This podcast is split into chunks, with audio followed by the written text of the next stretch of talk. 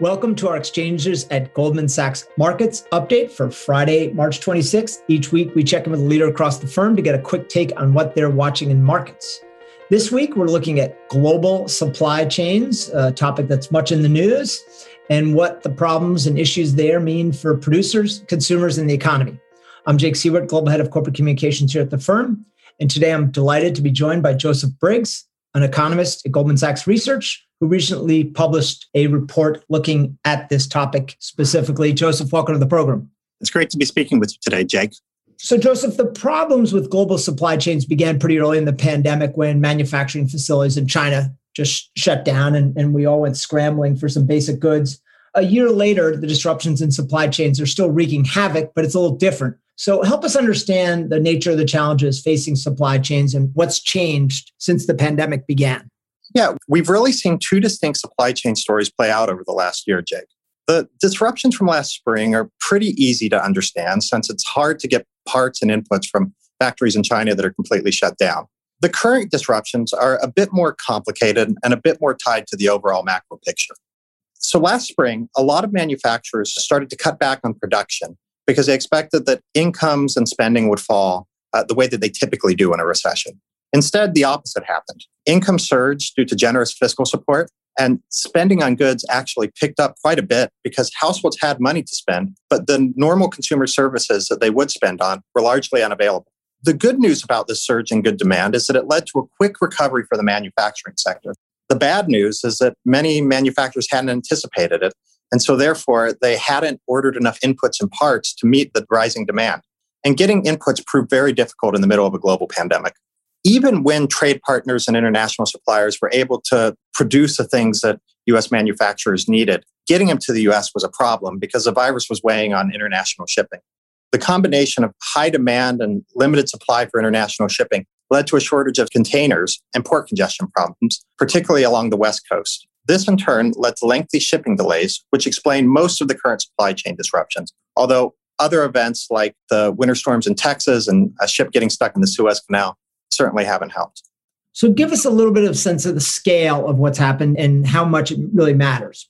The most striking indication of just how problematic the supply chain disruptions currently are comes from measures of delays in supplier deliveries from some of the Federal Reserve's business surveys.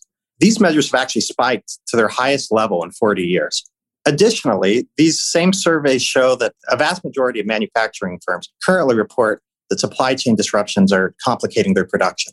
Additionally, uh, in our report, we also found it illuminating just to look at some of the more anecdotal reports that are covered in the popular press. We collected them all and organized them in, in a table, but we really found this exercise really highlighted just how widespread supply chain disruptions are, with everything from cars and electronics to boats and roller skates being affected.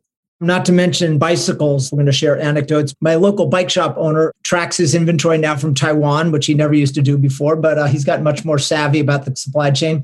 How are the supply chain issues affecting consumers and more broadly the real economy? The main impact on consumers is that there will be some delays in receiving the goods that they order, like bikes, for example. My problem isn't bikes, but I do have a pair of winter gloves that I ordered in December that now I think should arrive just in time for summer. However, we think that these anecdotes really just primarily reflect inconveniences and not real problems. Our outlook is that goods demand will remain pretty strong, particularly after the arrival of the latest round of stimulus checks. We think that supply chain disruptions could have a slightly larger impact on some specific producers. For example, there's been reports about car makers having to cut production due to semiconductor shortages.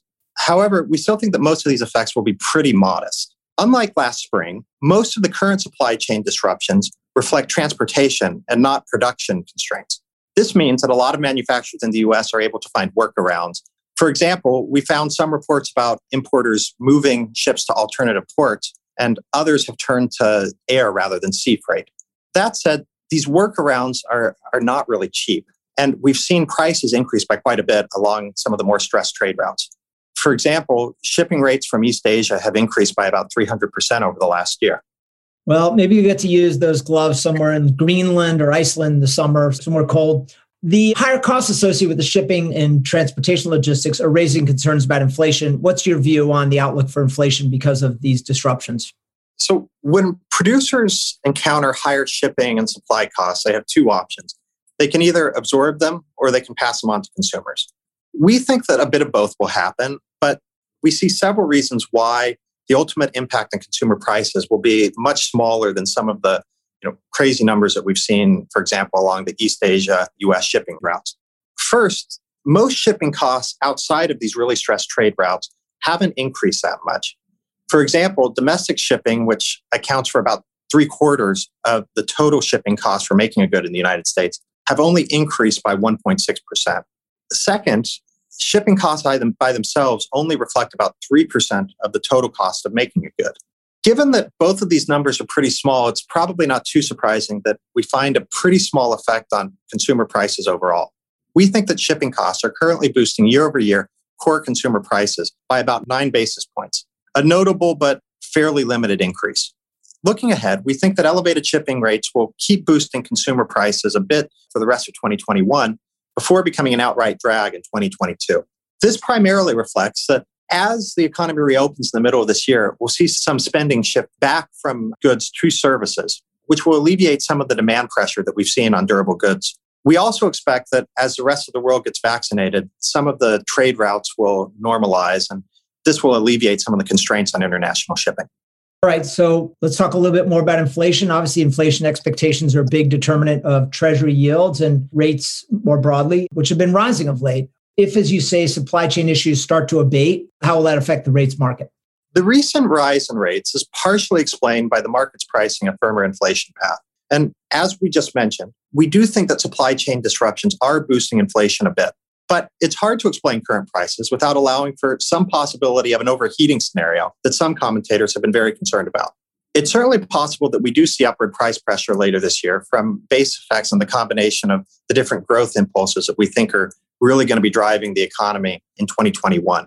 However, we've been less concerned about the risk of persistent overheating, mostly because the fiscal stimulus is one off in nature and a lot of these other things should fade pretty quickly in 2022.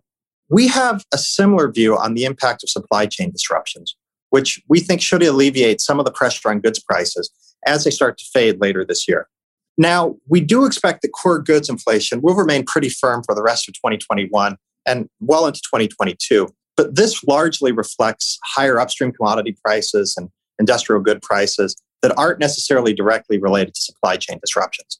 However, as supply constraints ease, this could lower the perceived risk of overheating, which might lower the inflation risk premia that's currently contributing to market prices. All right, Joseph. Well, we'll keep an eye on the West Coast shipping ports. Thanks for joining us today. It was great speaking with you, Jake. That concludes this episode of Exchanges Goldman Sachs. Thanks for listening. And if you enjoyed the show, we hope you subscribe on Apple Podcasts and leave a rating or a comment. This podcast was recorded on Wednesday, March 24th, 2021. All price references and market forecasts correspond to the date of this recording. This podcast should not be copied, distributed, published, or reproduced in whole or in part.